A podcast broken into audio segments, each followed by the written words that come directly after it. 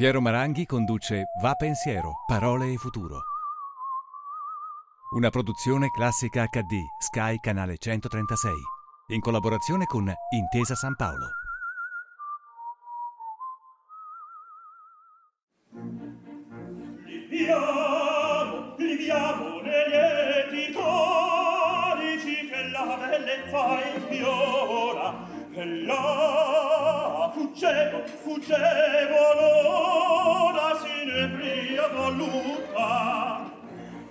anne dolci fremiti che suscita l'amore poiché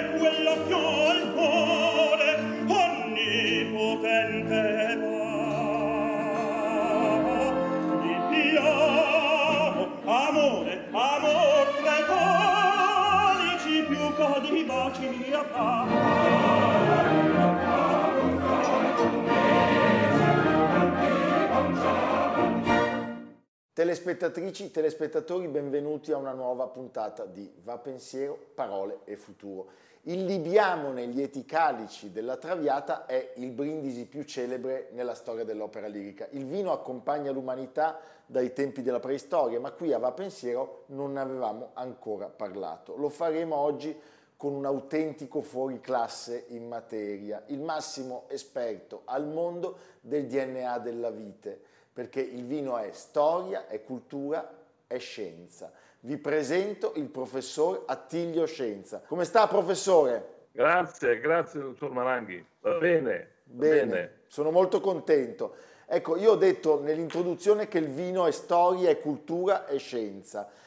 Allora, tutto questo va spiegato, va raccontato e lei è un maestro per, per- per questa narrazione. Quali sono gli elementi che fanno, diciamo, del vino cultura, storia e scienza? O se ce ne sono, quali sono i più importanti? Certamente è una bevanda, il vino, eh, dai grandissimi contenuti evocativi. Poche bevande, pochi cibi possono vantare 10-12 mila anni di, eh, di storia. Naturalmente non è facile raccontare una storia così eh, lunga nel tempo e molto articolata anche per gli uomini che hanno partecipato a costruire questa storia. Nel raccontare la storia del vino, eh, direi che l'approccio del mito è certamente il più, eh, più facile eh, da evocare, anche per tutti noi abbiamo un ricordo dei nostri studi del- dell'epica, eh, dell'epica omerica, eh, dell'epoca virgiliana. La storia del, del vino eh, inizia curiosamente con eh, degli eventi climatici. C'è un grande parallelismo tra quello che sta succedendo adesso nel mondo e quello che è successo nel corso eh, della storia di, questo- di questa bevanda. Il primo evento importante è che si comincia, in un certo senso, a produrre vino, raccogliendo l'uva dalle viti selvatiche, con eh, il, il primo cambiamento climatico, che è quello rappresentato dalla fine delle glaciazioni. Il ghiaccio che ricopriva l'Europa, eh, naturalmente anche una parte de- importante dell'Asia, se ne va e l'uomo comincia a cambiare regime di vita, da cacciatore diventa agricoltore e naturalmente questo fa sì che, eh, conoscendo meglio il luogo dove vive, si accorge di avere attorno a sé tante piante, tante piante da frutto, tra cui anche la vite. Questa storia inizia sui Monti Zagros. Eh, a me piace ricordare il ruolo che ha avuto la gazza dell'Uzbekistan. La gazza è un uccello che può ingerire un chicco d'uva intero senza dover frantumare il vinacciolo. E che ruolo può avere allora questo uccello? La prima, possiamo dire, domesticazione della conoscenza viene dagli uccelli. Gli uccelli mangiano eh, l'uva, scelgono con grande accuratezza gli acini più grandi, gli acini più colorati, gli acini più zuccherini e poi cosa fanno? Defecano su altre piante e parte di lì una nuova pianta e così via. Il processo è un processo continuo, iterativo nel tempo, per cui gli uomini si sono trovati di fronte a queste piante, querce, piante qualsiasi, con delle viti già con dell'uva, eh, direi, produttiva. Questo è successo prima in Oriente che in Occidente. Prima è successo proprio in Monti Zacro, sono questi monti che confinano con, con l'Iran e naturalmente lì vivevano popolazioni che stavano molto bene dal punto di vista alimentare perché utilizzavano le alluvioni del Tigre e dell'Eufrate. Il problema si pone quando ancora una volta il cambio climatico in una fase, siamo attorno al settimo, ottavo millennio, eh, non tocca più queste alluvioni del Tigre dell'Eufrate e naturalmente cosa succede? Che il terreno diventa desertico, il sale non viene più allontanato dall'acqua e quindi naturalmente questo fa sì che quelle popolazioni che vivevano molto bene devono scappare e vanno a nord, vanno a nord e vanno in Caucaso e da lì riprende tutto il eh, processo evolutivo. Ci siamo un po' affidati alla cultura idealistica dell'Ottocento, agli studi fatti da Vavilov e da Negrud, la sua scuola, i quali naturalmente nello studio dei centri d'origine di tutte le specie eh, vegetali coltivate è stato un grandissimo precursore, un darwiniano straordinario eh, Vavilov, eh, identifica il centro d'origine della, della specie, della vitis vinifera, in Caucaso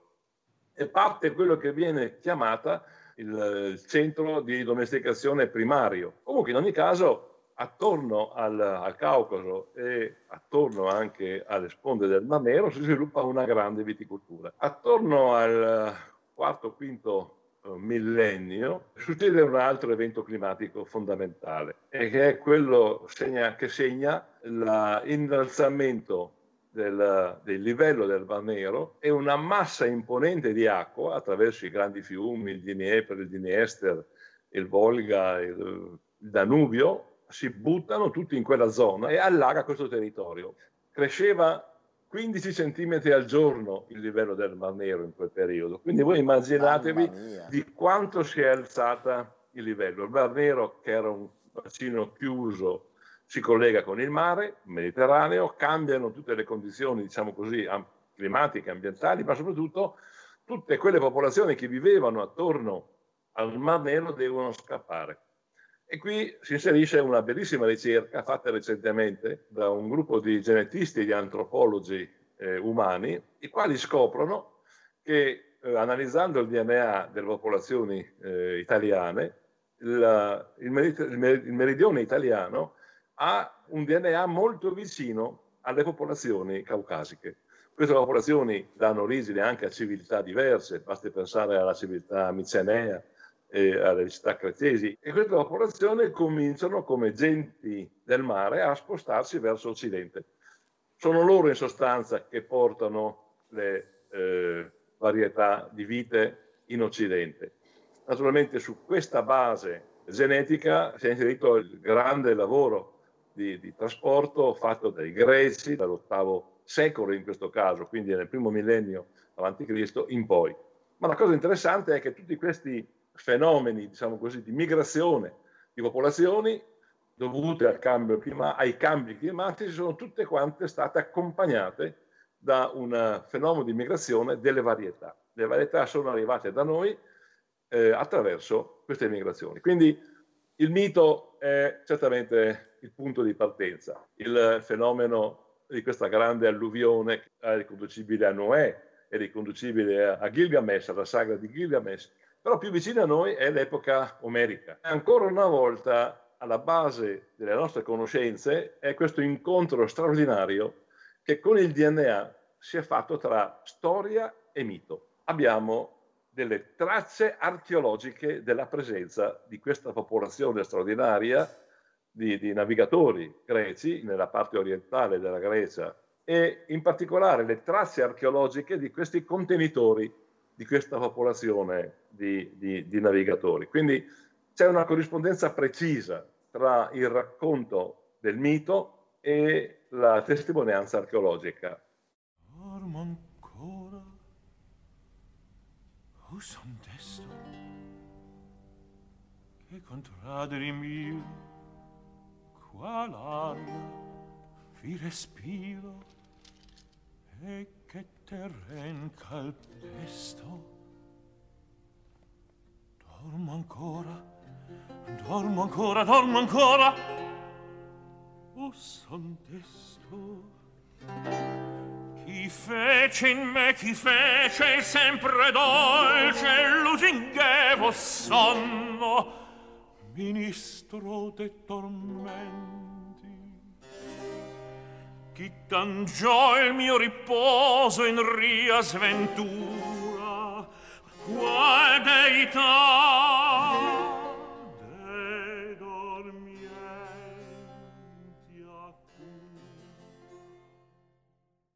anche il nono canto della, dell'Odissea, dove viene descritta eh, l'isola dei, dei ciclopi, dà una testimonianza precisa della distinzione tra i luoghi della vita selvatica che erano in Occidente e il vino portato da Ulisse a, Polifemo, che era un, il vino eh, più evocativo della, della, Grecia, che era il vino di Tracia, il vino dove era nato Dioniso, il vino dove con il quale si bevevano grandi, uh, sui grandi eventi della storia degli Achei. Il DNA è qualcosa di straordinario a questo punto, perché abbiamo trovato, lavorando su 700-800 varietà eh, dell'Italia meridionale, della Spagna, della Francia, eh, del, della Grecia, della Turchia, proprio questa corrispondenza genetica, questo, questo filum tra le popolazioni delle varietà coltivate in Occidente e le popolazioni delle varietà originarie coltivate in Oriente.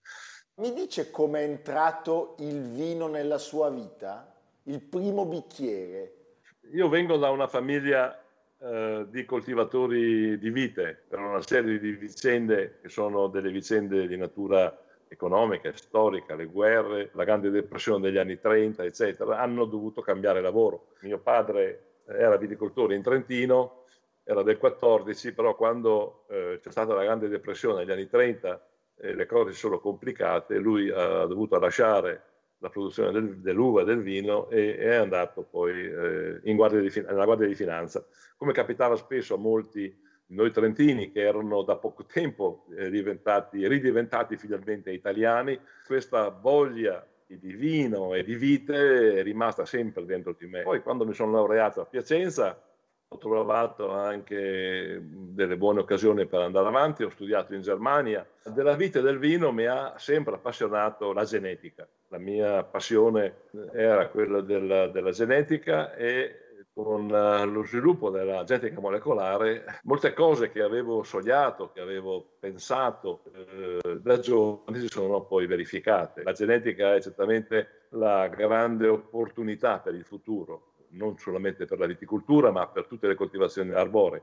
Se noi vogliamo in futuro non usare più la chimica, solo la genetica ci darà la possibilità di formare, creare nuove varietà e noi porti innesti naturalmente, porti innesti che sono più adatti al cambio climatico, quindi allo stress idrico, alla mancanza dell'acqua, con la grande così, necessità di dover creare un mondo più sostenibile, noi dobbiamo assolutamente affidarci alla, alla, alla genetica. Com'è possibile però conciliare quello che poi rischia sempre di eh, esplodere, cioè il, il dissidio fra la cultura scientifica e la cultura umanistica? Eh, questo è un grande problema. E forse il problema più importante perché mentre riusciamo a, ad arrivare a delle varietà resistenti con ormai le tecniche che abbiamo di genetica molecolare, eh, senza arrivare agli OGM, possiamo arrivare a delle varietà resistenti operando come opera la natura attraverso la creazione di mutanti. La genetica è sempre stata vista come qualcosa di eh, luciferino, qualcosa di, che va contro il grande disegno della creazione eh, divina. Beh, la genetica è certamente una, una tecnica agricola molto antica, ma nel passato si lavorava solo attraverso la selezione. La genetica era un fenomeno selettivo. L'uomo si guardava attorno, vedeva delle piante interessanti, le sceglieva, le moltiplicava, le eh, proteggeva, eh, aiutandole a produrre di più. Con l'introduzione del darwinismo e poi quasi in contemporanea con le leggi di Mendel, l'uomo ha cominciato a eh, agire sulle piante cercando di incrociare individui diversi. E questo ha scatenato tutta una serie di, di, di contrapposizioni C'è chi ha visto questo come una grande possibilità di sviluppo della nostra agricoltura e anche della nostra vita, altri che hanno visto questo come un nemico della natura e della, eh, del mondo in, in, genere, la madre natura e del mondo in genere. La cosa più importante in futuro sarà proprio quello di eh, fare in modo che ci sia un'accettazione antropologica dell'innovazione certo. genetica, cioè che l'uomo capisca il valore, ma è tutto eh, legato ad un processo eh, culturale. Ma noi siamo vittime di, eh, di quelle leggi della, dell'istruzione fatte da Croce e da Gentile che avevano addirittura escluso la formazione scientifica dalle scuole superiori e dall'università. Ritenevano che fossero inutili. Allora, dov'è la, la prospettiva? A parte quella, dicevo, di eh, aument- aiutare i giovani a capire il contenuto di queste materie, ma è nel creare una cultura interdisciplinare. Meine Herrschaften!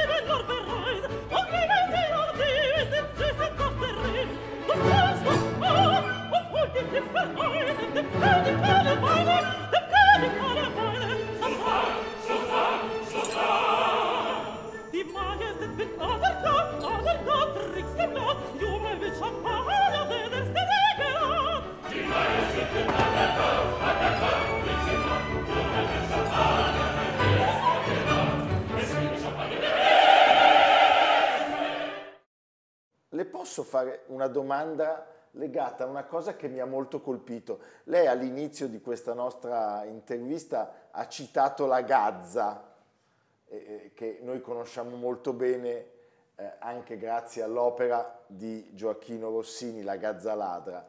Vorrei parlare di un altro furto che ho scoperto grazie a lei proprio. Ma possiamo raccontare la storia dello champagne che non è nato come tutti pensiamo in Francia, ma bensì in Inghilterra? E anche qui ancora una volta sono le condizioni climatiche che hanno determinato questa cosa. Siamo nella fase finale di quella che viene chiamata la piccola glaciazione medievale, che ha in un certo senso eh, modificato in modo sostanziale la distribuzione della viticoltura in Europa e in modo particolare ha modificato l'assetto varietale. La Champagne nel periodo caldo del Medioevo coltivava moltissime varietà rosse, erano i vitigni rossi più importanti nella viticoltura europea. I vitigni bianchi sono stati coltivati eh, nel, nel, periodo più freddo perché non maturavano più le varietà rosse e con il cambio climatico il pino nero, che era il vitigno di riferimento, viene praticamente eh, abbandonato e si coltiva al suo posto un figlio del Pino Nero che è lo Chardonnay. Chardonnay è un incrocio naturale tra il Pinot e un vitigno che viene dall'attuale Ungheria, ecco, dalla Pannonia per intenderci, portato dalle regioni di Probo, che è il Gue. L'incrocio fra Gue, vitigno che sopporta il freddo, che matura in condizioni più difficili, e il Pino Nero danno origine allo Chardonnay. Siamo in una fase economica molto particolare, politica. Siamo alla fine del Seicento, quella che viene chiamata la rivoluzione delle bevande. La conoscenza delle bevande che vengono dall'America cambia in modo sostanziale l'approccio al vino. Se prima il vino era una scelta delle persone abbienti, dei nobili che decidevano loro qual era il vino migliore, eh, alla fine del Seicento è la borghesia che decide, è il consumatore che decide qual è il, il prodotto che gli piace. E naturalmente per poter ovviare ad una materia prima molto scadente, perché non maturava bene l'uva anche da Chardonnay, l'unica via era quella di sumantizzarlo per avere qualcosa di frizzante, meno acido, più piacevole. Da tempo gli inglesi eh, acquistavano anche per questo rapporto che avevano con, con il nord della Francia, con, anche con il sud, con il sud-ovest. Pensate a quanti anni, ai due secoli in cui l'Inghilterra era in Francia. Gli inglesi compravano vino eh, in Champagne e lo sfumantizzavano in Inghilterra naturalmente con, con, esiti molto modesti, e le bottiglie saltavano. Allora le bottiglie erano bottiglie deboli, non sopportavano la pressione della, della, della rifermentazione. Cosa è successo? Che in quegli anni eh, Giacomo I impedisce il taglio delle foreste, anche perché il grande freddo di questa fase climatica aveva costretto gli inglesi a tagliare le foreste per potersi riscaldare e costringe quindi eh, gli inglesi ad usare il carbone. Carbone ha un potere calorifico molto più alto della legna e quindi riescono finalmente a fondere in Inghilterra per la prima volta la silice e fanno le bottiglie pesanti. A questo punto gli inglesi si trovano in mano la materia prima che veniva dalla champagne che loro importavano come vino sfuso e la bottiglia per poter fare lo champagne, la rifermentazione. Di questo se ne accorgono i francesi, i quali come sempre, riescono a cogliere la, certo. la, l'opportunità di fare i loro prodotti e inventano il Don Perignon. Don Perignon è questo monaco che in Champagne, cieco, toccando le, le, le uve, riesce a capirne la, la, provenienza e quindi è lui che ridà, eh, direi, una dimensione francese allo fumante, dà il mito della, della, della, dello champagne perché Don Perignon opera nella loro leggenda molto prima di quanto i, i, gli inglesi facessero producendo il loro champagne e quindi diventa poi di nuovo eh, lo champagne il vino di riferimento di quel territorio. E credo che in tutta questa vicenda sia stato anche importante l'utilizzo del sughero da parte dei francesi. Il sughero ha una storia eh, più confusa, non abbiamo tracce così sicure eh, certamente è arrivato da, dalla Spagna il, il sughero. Prima di, del sughero si usavano materie di diversa origine, legno, truccioli, pezzi di, di, di stoffa, eccetera, per chiudere i tappi.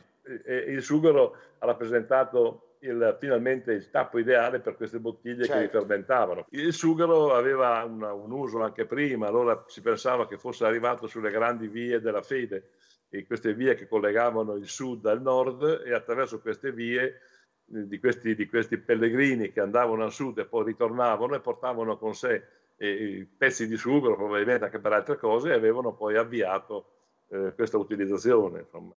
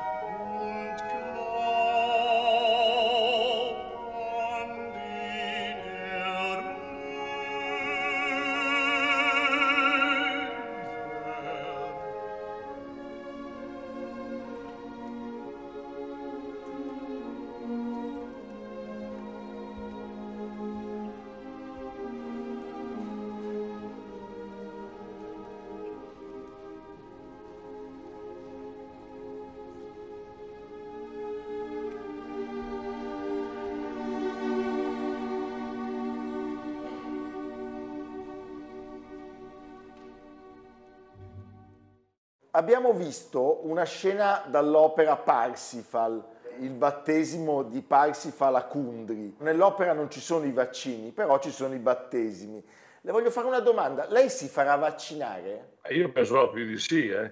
non, non ho nessuna preclusione nell'uso dei vaccini. Non sono un negazionista, se c'è stata una rivoluzione tra il 700 e l'800 è stata la rivoluzione dei vaccini eh, i vaccini hanno prima con Jensen, poi con Pasteur, dato a, a, agli europei una, una, possibilità di vita incredibile. Se io penso che la peste del 1300 in Europa morirono 30 milioni di persone, insomma, questo per la mancanza anche di cure naturalmente, ma anche perché non esisteva la possibilità di fare una profilassi.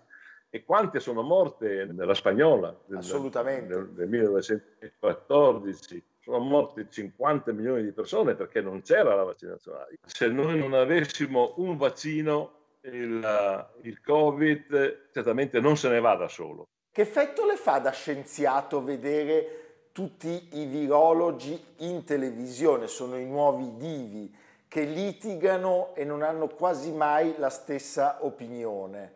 Faccio un paragone con la Germania.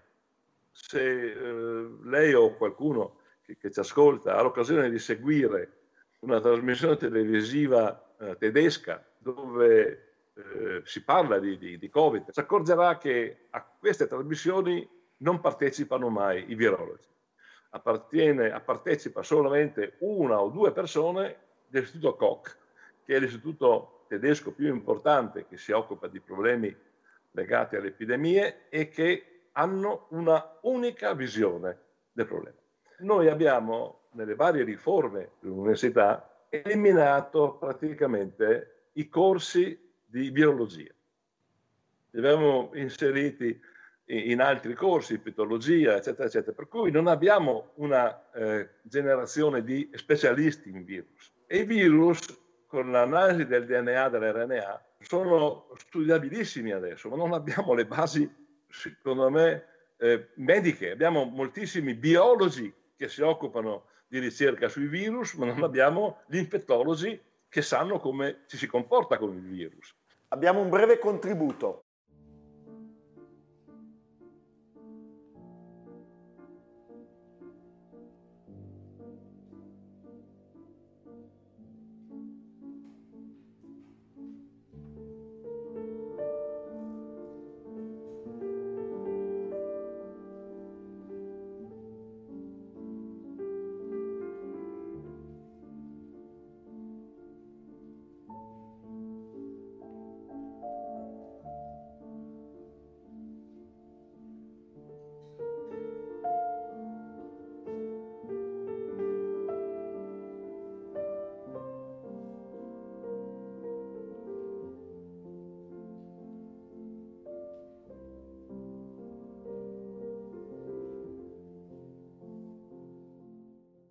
Abbiamo visto la pianista Katia Bugnatishvili eseguire un brano al pianoforte e abbiamo visto immagini di altri georgiani come lei, abbiamo riconosciuto Stalin, Shevardnadze, il compositore Khachaturian.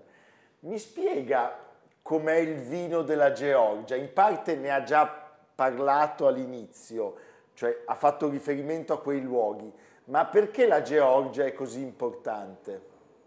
Eh, la Georgia è considerata in un certo senso eh, la culla della, della, viticoltura, una sorta di, di, di, di luogo dove eh, per una serie di coincidenze più o meno fortuite si è iniziato prima di altri luoghi a fare vino.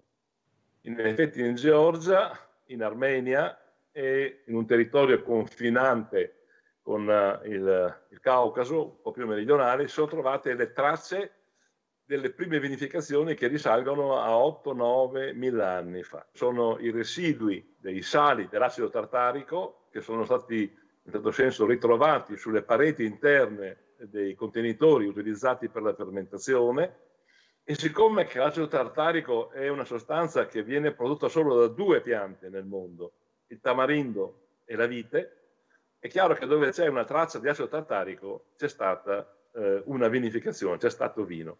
E le tracce più antiche, datate col carbonio 14, sono appunto di 8, 7, 8 mila eh, anni prima di Cristo.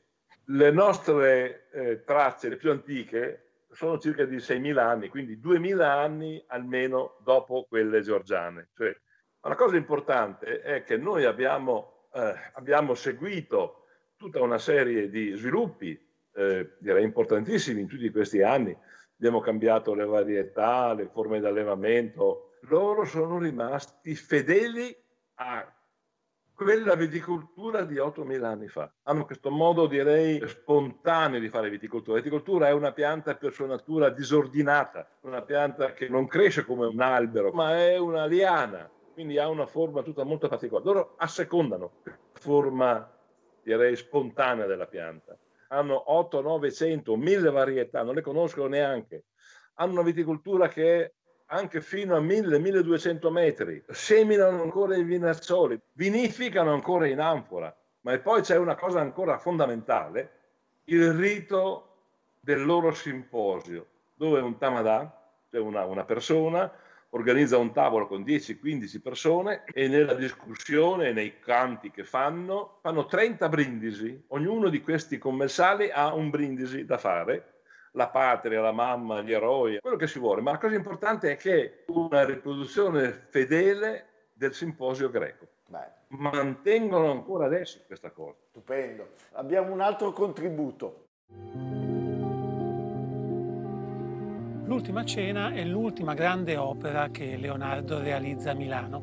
Come premio per questa opera e per tutto il lavoro che ha fatto per lui a corti in questi anni, nel 1498-99 Ludovico il Moro regala a Leonardo da Vinci una vigna.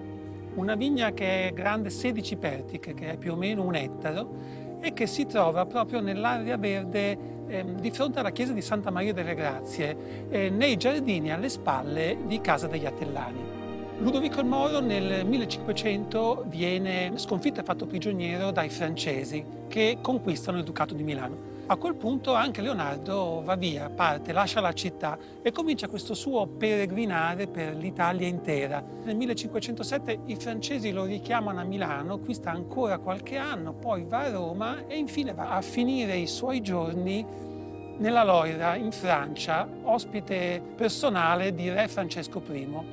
Ed è proprio ad Amboise che Leonardo muore il 2 maggio 1519.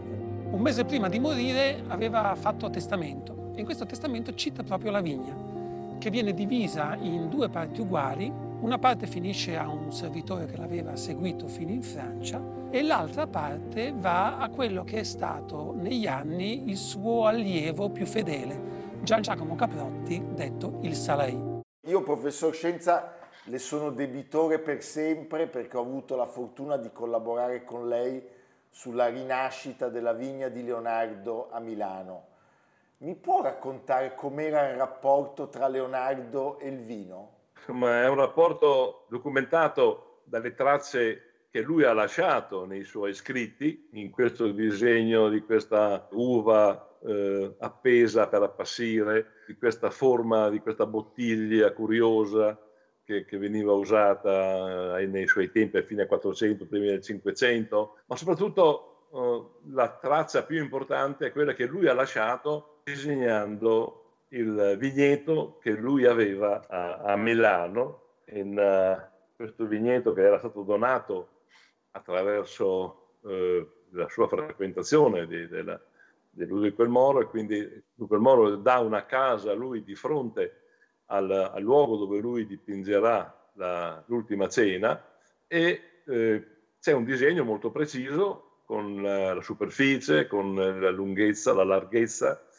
e eh, questa, questo vigneto è stato documentato eh, da una fotografia di Beltrami che fotografa per l'ultima volta questo vigneto eh, con questa direi, formulazione di una vite del passato, non era un vigneto specializzato, era una specie di orto dove c'era questo viale, questa pergola con queste viti, certamente le viti erano quelle di allora, quelle di Leonardo, che erano moltiplicate per via gamica, per propagine probabilmente, e che poi questo vigneto viene distrutto da un bombardamento americano, da bombe incendiarie nel 1943, ma che per fortuna con uh, i resti dei, dei fabbricati circostanti viene alzato il livello del giardino della casa degli Attellani e naturalmente questo consente a quelle piante, a quelle radici di sopravvivere. In occasione dell'Expo, eh, dell'ultimo Expo, quella di Milano, l'allora sindaca aveva chiesto di Milano di poter fare una ricerca per ricostruire quel vigneto, aveva capito il significato, la forza evocativa eh, di Leonardo, la conoscenza che Leonardo aveva nel mondo e quindi abbiamo iniziato questa ricerca non tanto per ricostruire così sul disegno che aveva lasciato sulla mappa, eh, che aveva lasciato Leonardo il Veneto, ma cercando di andare un po' più in là, anche con l'aiuto di Maroni, che aveva anche lui così partecipato. E abbiamo scavato e abbiamo avuto la fortuna, dopo tanta fatica, di trovare delle radici delle eh, viti coltivate eh, da Leonardo. Ebbene, anche lì c'è stato l'apporto di una allora mia collaboratrice, della dottoressa Imazio, la quale veramente si è impegnata abbiamo trovato le tracce ricostruite del DNA di due vitigni, eh, un vitigno che era un vitigno rosso ed era una pignola, ma più che altro ci siamo concentrati sulla malvasia. Questa malvasia di moda allora, vitigno dei veneziani, vitigno che bevevano le corti europee, era il vitigno che stava uscendo con fatica dalla, dalla crisi climatica, aveva dato uh, all'Italia eh, e anche al sud del, del Mediterraneo un, un, mercato floridissimo nel nord dell'Europa. Questa malvasia non era però una malvasia qualsiasi. Analizzando il DNA di, questa, di questo vitigno, ricostruito questo DNA, confrontarlo con le malvasie, con i vitigni che avevamo a disposizione nella nostra banca dati, ci collocava sempre vicino a dei vitigni padani. Ma la cosa più interessante era questa attribuzione della malvasia di Candia. Candia è il nome che i romani avevano dato a Creta, che arrivando da Occidente, la prima cosa che si vede di Creta sono queste, queste specie di muro di Dover come di bianco e quindi Candida era era quello il significato profondo. Candia era un paese, in Lomellina tra Voghera e, e, e Pavia, dove le Serrane avevano una proprietà. Per cui la malvasia di Candia era un vitigno padano che veniva da una località padana che era eh, Candia. Leonardo amava questo vitigno, certamente doveva utilizzarlo nei suoi quadri. Purtroppo le immagini dell'ultima cena sono un po' sfocate, non sono così chiare, anche se sono state poi restaurate, ma quello che ci ha dato il segnale è stato il Caravaggio. Il Caravaggio, cento anni dopo la morte di Leonardo, va e rimane ammirato da questa ultima cena e da quel cesto di frutta che c'è sul lato destro della lunga tavolata degli Apostoli. E lui comincia a disegnare nature morte. Non era un'attività, uh, eh, diciamo così, italiana, ma lui comincia a fare molte nature morte e in una di queste nature morte c'è una grappolo di malvasia. Beh, la malvasia, la foglia, c'è la foglia che è l'elemento tassonomico più importante. Le mostro un contributo per farle un'ultima domanda.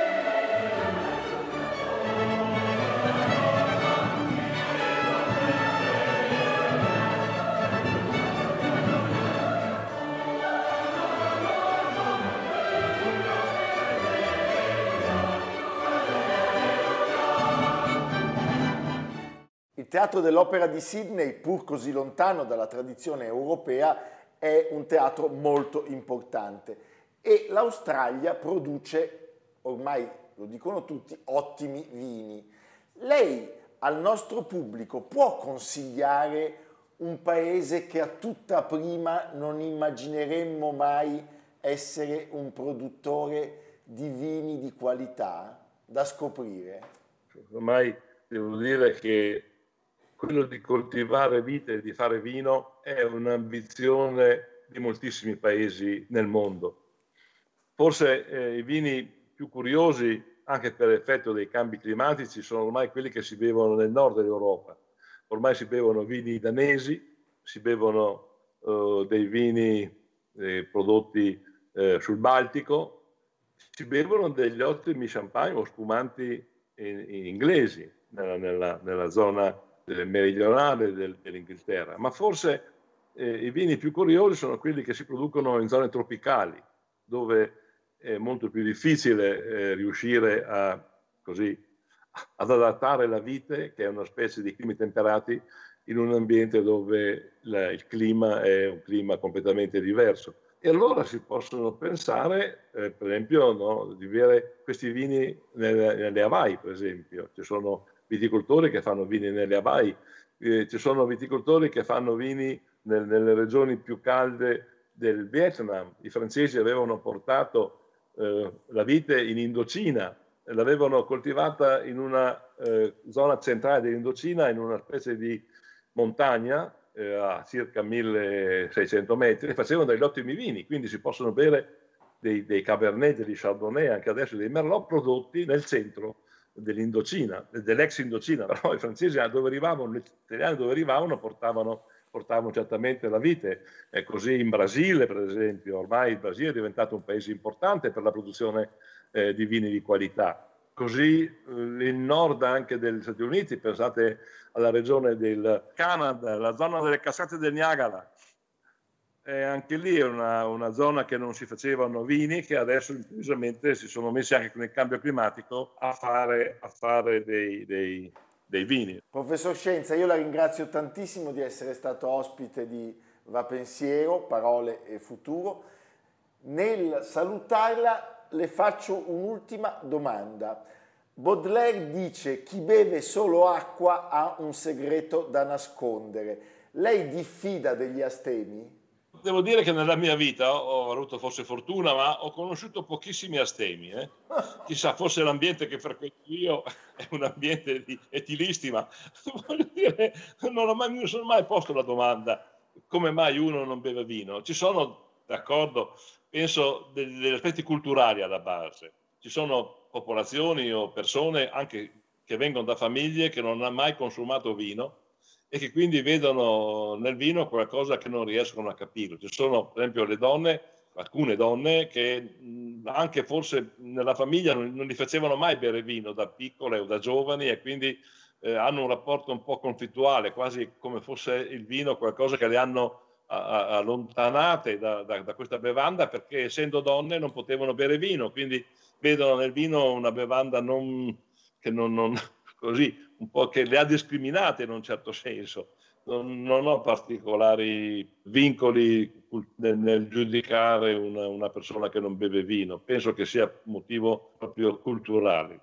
Basterebbe cominciare a iniziarlo al vino e, e, e quello poi apprezzerebbe subito la qualità del vino. Bisogna trovare dei vini giusti per cominciare, perché il sapore amaro, il tannino, eh, certe sensazioni di acidità non sono sempre gradite, specialmente quando si è giovani. Poi magari bisogna cominciare con dei vini dolci, dei vini piacevoli, aromatici, profumati, magari anche frizzanti, perché questo ama di più giovane, più vantaggioso, e poi man mano che, che ci si abitua a, al vino, andare su vini anche diversi.